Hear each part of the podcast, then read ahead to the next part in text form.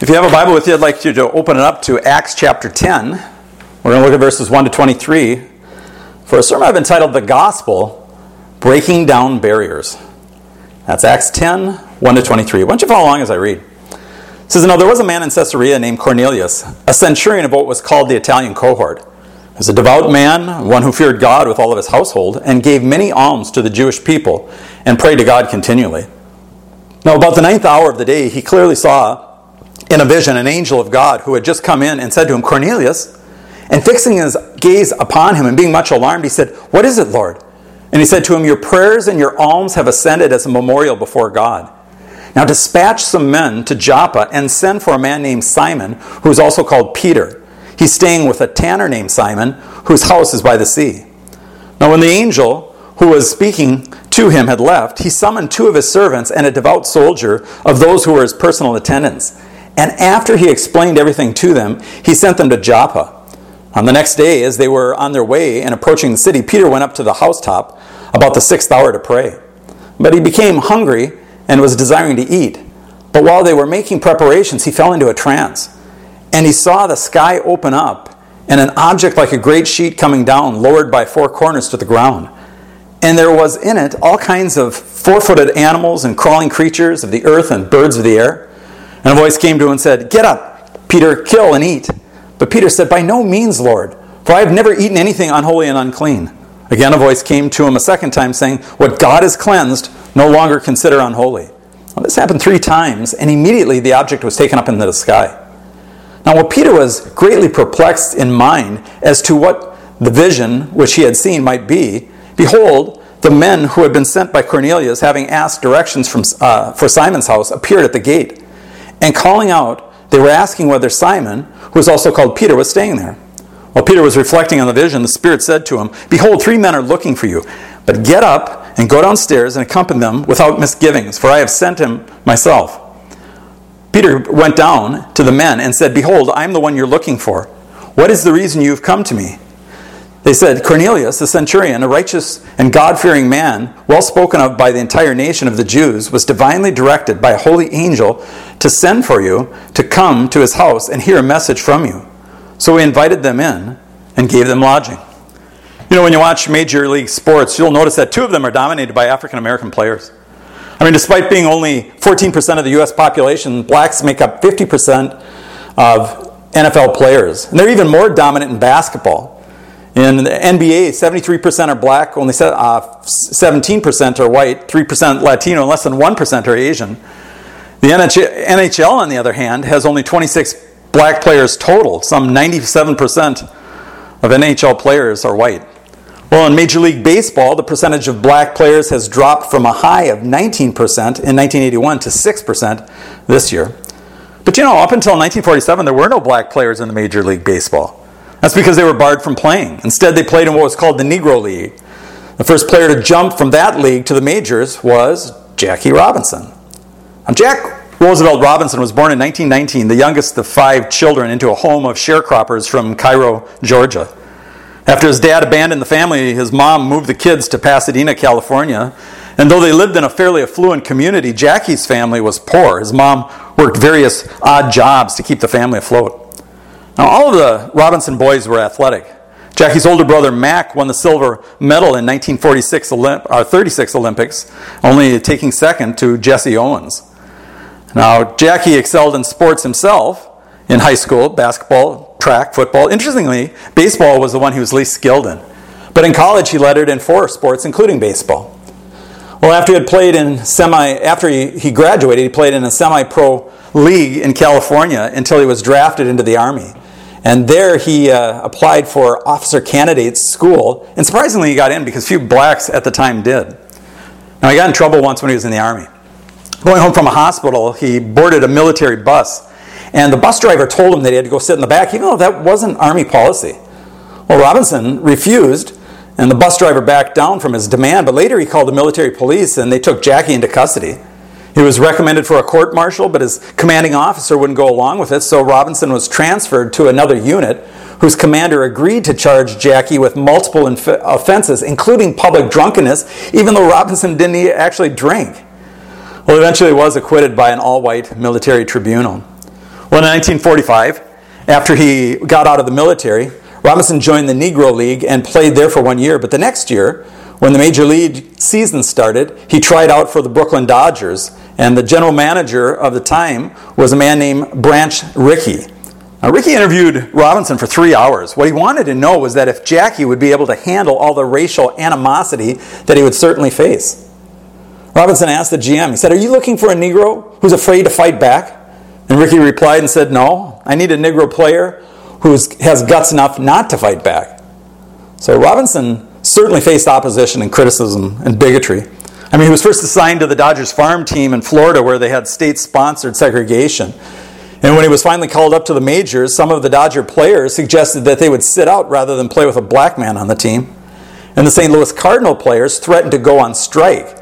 But the baseball commissioner, Happy Chandler, promised to suspend any player who did so. So Robinson endured name calling and jeering from the fans. And when the team traveled, he had to stay in a separate hotel. But there were some teammates who not only stood up for Jackie, but really encouraged him along the way. Meeting the challenge, Robinson did not lash out at his critics. He just kept playing great baseball. Now, Jackie Robinson was not only the first black man to play in the major league since 1884, but he was also the first to play on a team that won the World Series. Not only black athletes, but all Americans owe him a debt of gratitude, this man who broke the color barrier in professional sports in America. You know, sometimes the barriers that stand in our way are physical. They're fences, razor wire, chains. But other times those barriers are historical, cultural, and psycholo- psychological. They result from misunderstandings, from wrong thinking, and even bad theology, and sometimes just simple prejudice. Well, if the fences between blacks and whites in baseball in the 40s was high, the fence between Jews and Gentiles in the New Testament times was even higher. Now, God had always intended to save not only Jews but Gentiles because Abraham was told that in him all the families of the earth would be blessed. But for that to happen, fences would have to be torn down, barriers removed, and attitudes changed so Jews and Gentiles could be united in the church, the body of Christ. Well, here we have a story where God begins to tear down that Jew Gentile divide, and he does so in a dramatic way by giving two visions one to a Jew named Peter, and another to a Gentile named Cornelius. Well, to see why this was such a monumental event at the time and how it addresses our attitudes towards others in the church, we want to consider this passage this morning. So, why don't we pray and get into the text? Our Father God, I do pray for grace and mercy. Help, me, help us as we look at this to understand and apply it to our hearts so that we might be pleasing to you through your Son, Jesus Christ, in whose name we ask these things. Amen. You know, even today there are closed, uh, close knit religious groups who tend to be suspicious of the outside world. I mean, think about the Amish that we have around here. They refer to everybody who is an outsider as the English because we speak the English language. They interact with outsiders when it comes to business, and they might even ask their non Amish neighbor for a ride in their vehicle. But they like to keep to themselves, and they're certainly discouraged from making friends with outsiders. The Hasidic, ultra Orthodox Jewish communities in New York, they're the ones where the men wear the big round fur hats and the women walk around in long dark dresses with head coverings under which they wear wigs. You know, it's considered immodest for a woman to show her hair. But strangely enough, that woman will wear a $1,500 wig made from another woman's hair. I guess you can show another woman's hair on your head, but not your own. Well, the ultra Orthodox Jews are very suspicious of the outside world, and they seek to isolate themselves and kids from it as much as possible. I mean, they don't want their children contaminated by Gentile culture. Well, contamination is what the Jews in the New Testament were concerned about as well when they interacted with Gentiles. I mean, Gentiles were pork eating, idol worshiping, sexually immoral people, lost in darkness of sin and ignorant of the true God of Abraham, Isaac, and Jacob. And so suspicion and contempt was the attitude that many had when it came to the Goyim, that is, the Gentiles. And as I said, this was such a mo- uh, mo- momentous event that was going to take place that God prepared both Cornelius and Peter by giving them visions. So the first part of the sermon we can label this Cornelius, your prayers have been answered. And this is verses 1 to 8. Now we're introduced to this man in verses 1 to 2 where we read this. Now there was a man at Caesarea named Cornelius, the centurion of what's called the Italian cohort, a devout man and one who feared God with all of his household. And he gave many alms to the Jewish people and prayed to God continually. Caesarea is a harbor city in the northwest coast of Israel. It was named in honor of Caesar Augustus by Herod, who built it, who dug out a harbor, constructed a magnificent theaters, a palace, and an aqueduct. It served as the residence for the Roman governor in Israel. Now, Jews didn't like the city or the people who lived in it because most of them were Gentiles. Well, one of those Gentiles living in the city was Cornelius, who served in the Roman army, specifically in what's called the Italian cohort. Now, as a centurion, he would have been in command of 100 men. It'd be like a platoon commander in the United States Army, which is usually a junior officer, a first or second lieutenant. But by personality and temperament, they were more like a master sergeant. Uh, they're, they're considered the backbone of the Roman army. Now, when it came to religion, though, most Roman soldiers embraced the philosophy of Stoicism and the need for self discipline, regulation of emotions, and the ability to endure hardships were considered good qualities for a soldier, and those were the values that Stoicism embraced. So it's a little surprising here to read that Cornelius was a devout man, one who feared God, along with his whole household. Now, the Greek word for devout here is eusebes, which means reverent, pious, devout, religious. It speaks both of uh, attitude and practice. Also told that he feared God. In the synagogue, most of the people attending were obviously Jewish, but there were some Gentiles who had made full conversions to Judaism so that they underwent uh, circumcision and kept the dietary laws. But there were also those, uh, th- by the way, they were, they were called proselytes. But there were also those who didn't go that far but still attended the synagogue services, acknowledged that the God of Israel was the true God, and these people were called God-fearers. And evidently that's what Cornelius was. He feared God. And it says with all of his household. You see, for him, religion wasn't just a personal affair, it was a family affair. You know, I find it strange when I come across people who say, well, you know, I don't want to push religion on my kids. I want them to choose for themselves what to believe. I mean, do they do the same thing when it comes to what their kids eat? You know, I don't want to make my kids eat vegetables. I don't want to push my eating preferences on them. I let them choose for themselves. So if they want to eat chocolate cake for breakfast, Twinkies for lunch, and gummy bears for dinner, I'm going to respect their choices. Now, as stupid as that sounds, there's parents who do essentially the same thing when it comes to their kids' beliefs. Many parents are not really adults, they're more children just in full grown bodies. Hey, dads, and particularly moms, you're not called to be pals to your children, but parents. If you're convinced that what you believe is ultimately true, why wouldn't you seek to instill that truth into your kids? Be sure of this if you don't teach your kids the truth, there's going to be other people teaching them lies. Well, for Cornelius, his fear and reverence of God, the God of Israel, caused him to give many alms, it says, to the Jewish people, and he prayed to God continually.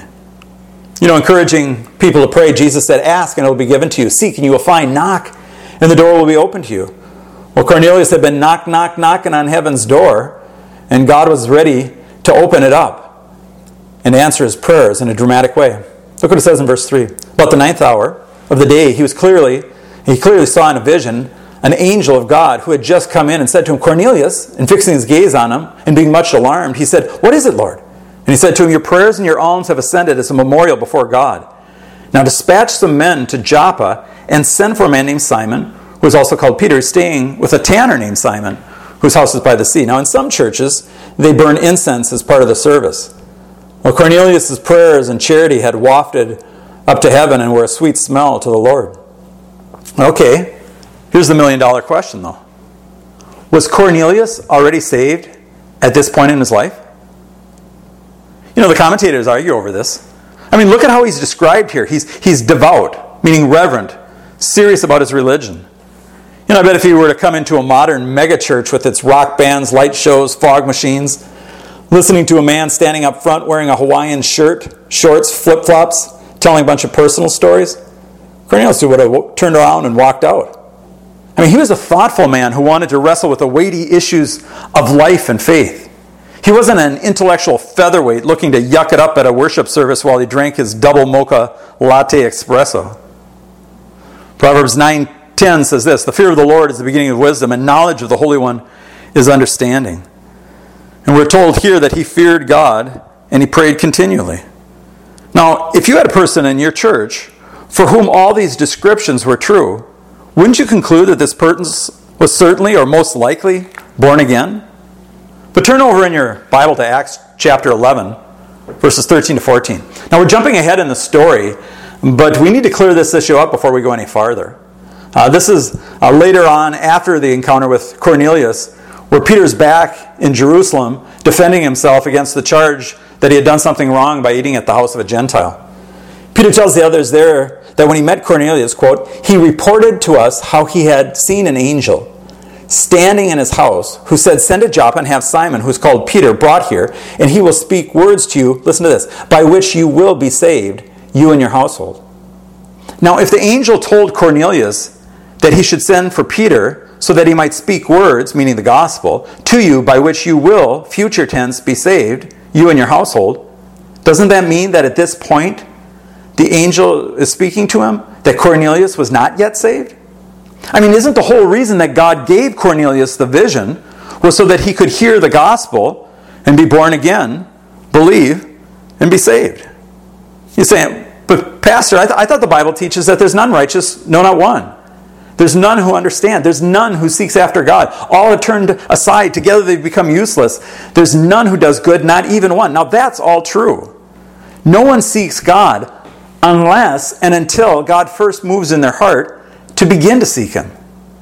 You see, in our fallen nature, we remain unconverted and unconcerned. But if the Spirit of God starts to stir in our mind and our heart so that we become dissatisfied with life, longing for something more, we might start moving our way towards Him.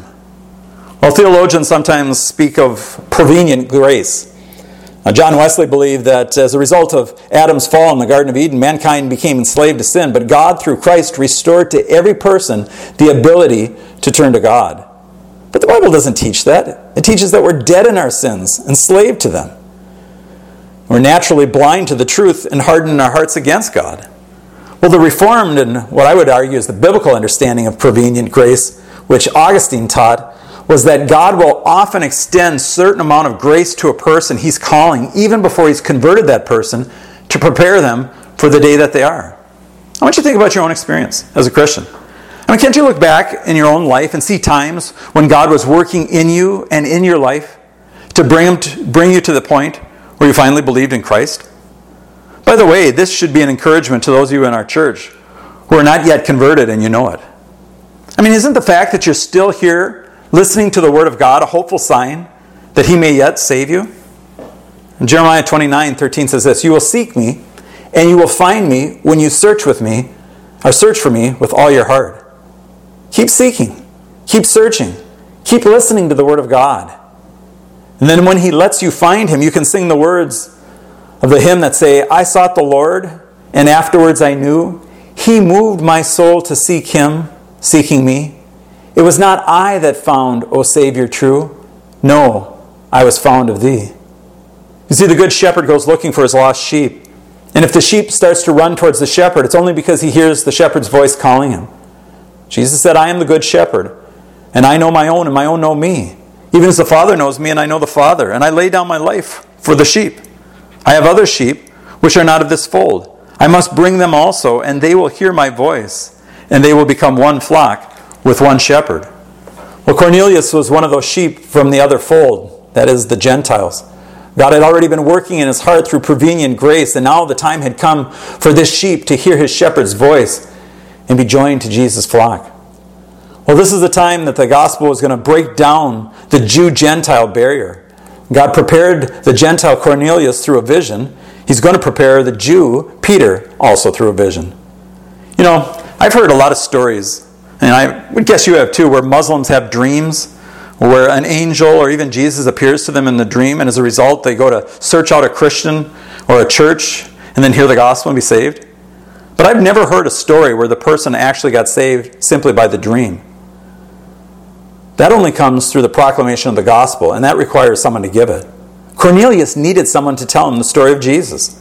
And that brings us to our second vision given in the story. You can label the next section Peter, three sheets in the wind. This is 9 to 23. Now, three sheets in the wind. Have you ever heard that phrase? Do you know what it means and where it comes from? It actually comes from the days of sailing ships. Uh, to say that a person is three sheets in the wind means that they're sloppy drunk. Well, the sheet refers to the rope or the chain that attaches to the sail on a ship. And if all three of them got loose, the sails would wobble and allow the ship to stagger off course. And that's where they get the idea of a drunken soldier. Well, I'm using the phrase tongue in cheek, obviously, and applying it to Peter because he wasn't drunk when he received this vision.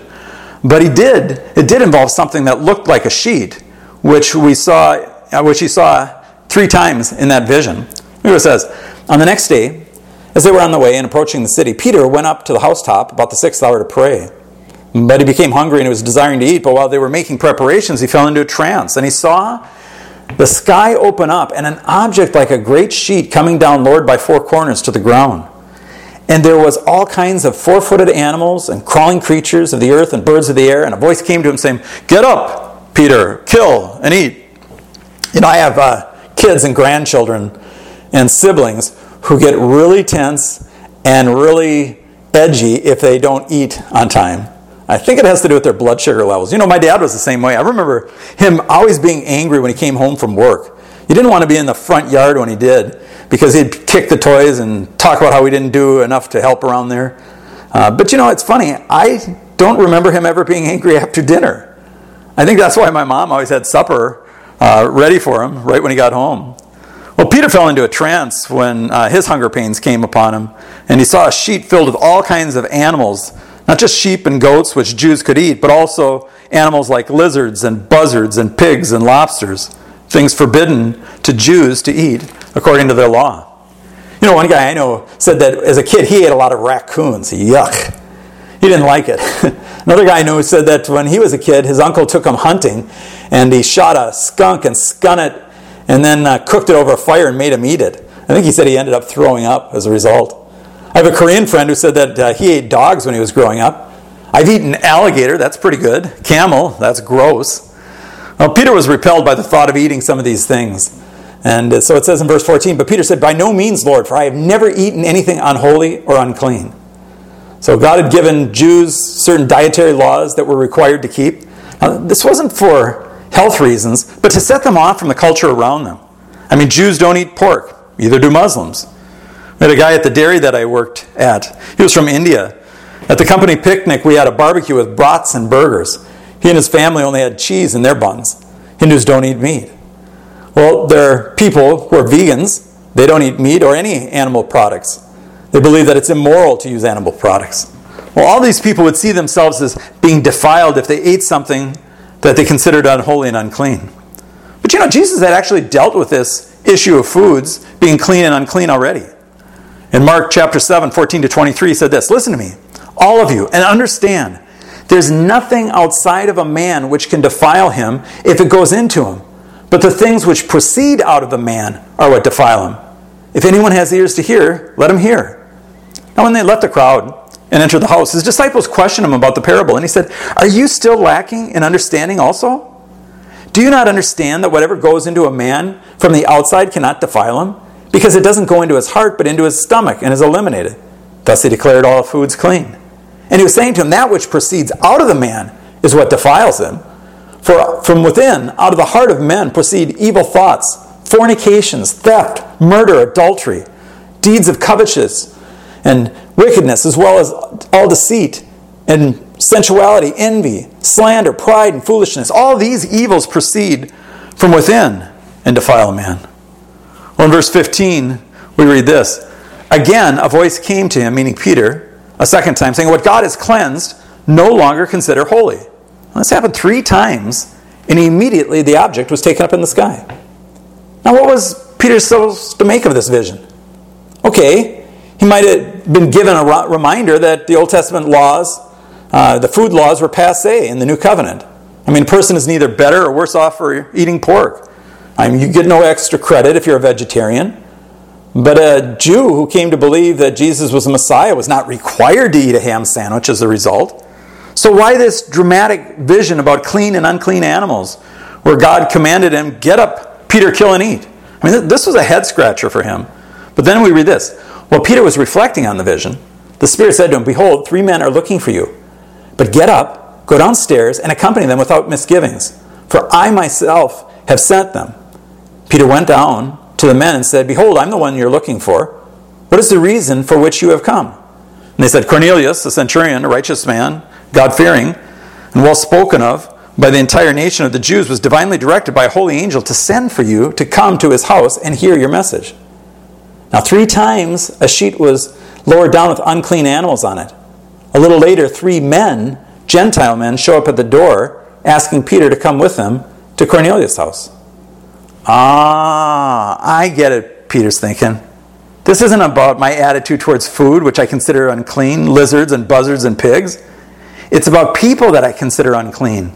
Like these three Gentiles standing before me, asking me to go to a Roman centurion's house. Now, you see how God is beginning to break down the barriers between Jews and Gentiles? As a Jew, Peter had suspicion about and probably some contempt for pagan Gentiles. But he needed to understand, and know that the church needs to understand, and has to learn that any person, Jew or Gentile, who comes to God through faith in Christ is acceptable to God and should be accepted by the other followers of Jesus. Now, the evidence that Peter's prejudice were giving way is seen in the next words. So he invited them in and gave them lodging. I am sure that is the first time Peter ever welcomed a Gentile to spend a night with him. Now, I read somewhere that in many places in the South during the Jim Crow era, if you ever had a black person come to your house when you were white, or if you were white, uh, whether it was a coworker or even a friend, uh, you would always have them come through the back door. You wouldn't welcome them at the front door. Well, what the early Jewish followers of Jesus needed to understand is that anyone and everyone who enters into God's household comes the same way, through the front door of faith in His Son, Jesus Christ. There's no servant's entrance, there's no back door. There's no side door, there's no trap door. Jesus said, I am the way, the truth, and the life. Nobody comes to the Father but by me. You see, in the Jim Crow South, they had separate but equal. In the church, because we're all sinners saved by grace, we're all equal, and therefore there's no place for separate. As it says in Ephesians 4 4 to 6, there's one body and one spirit, just as also you were called in one hope of your calling one Lord, one faith, one baptism, one God and Father of all, who's over all and through all and in all. Well, how does this apply to us today? I mean, we're all Gentiles. And none of us struggle with the idea that Gentiles should be allowed in the church. I mean, the majority of the church is Gentiles. And I don't think you could hardly find any churches today where they would say that black people shouldn't be allowed into the church or some other race. But you know, that doesn't mean that we don't still harbor prejudices against people from certain backgrounds or life experiences. Let me put it this way Who or what type of person would make you uncomfortable if they came through the doors of your church? Or what type of people would you be reluctant to try to reach out to with the gospel? You see, there are barriers that we have to get beyond to reach people. And sometimes our own attitudes are the greatest barriers. Let us remove them so that the gospel can go forward. May God give us the grace to love all people so that we can proclaim to all people their need for Jesus Christ. Let's pray. Our Father God, I do pray for grace and mercy for those who are hearing the word. Lord, uh, we still have prejudices that we all have. It may not be based on skin color, it may be economic background or just the way people look. But all people need Jesus, and we don't want to be a barrier to them coming to Christ. I thank you that you broke down this barrier on that day. It's going to take a while for the church to work this through in its mind and to come to full grips with it. But you were doing an amazing thing on that day, and we thank you for it because all of us who are Gentiles have benefited from it. So bless us now, we ask in Jesus' name, and for his sake. Amen.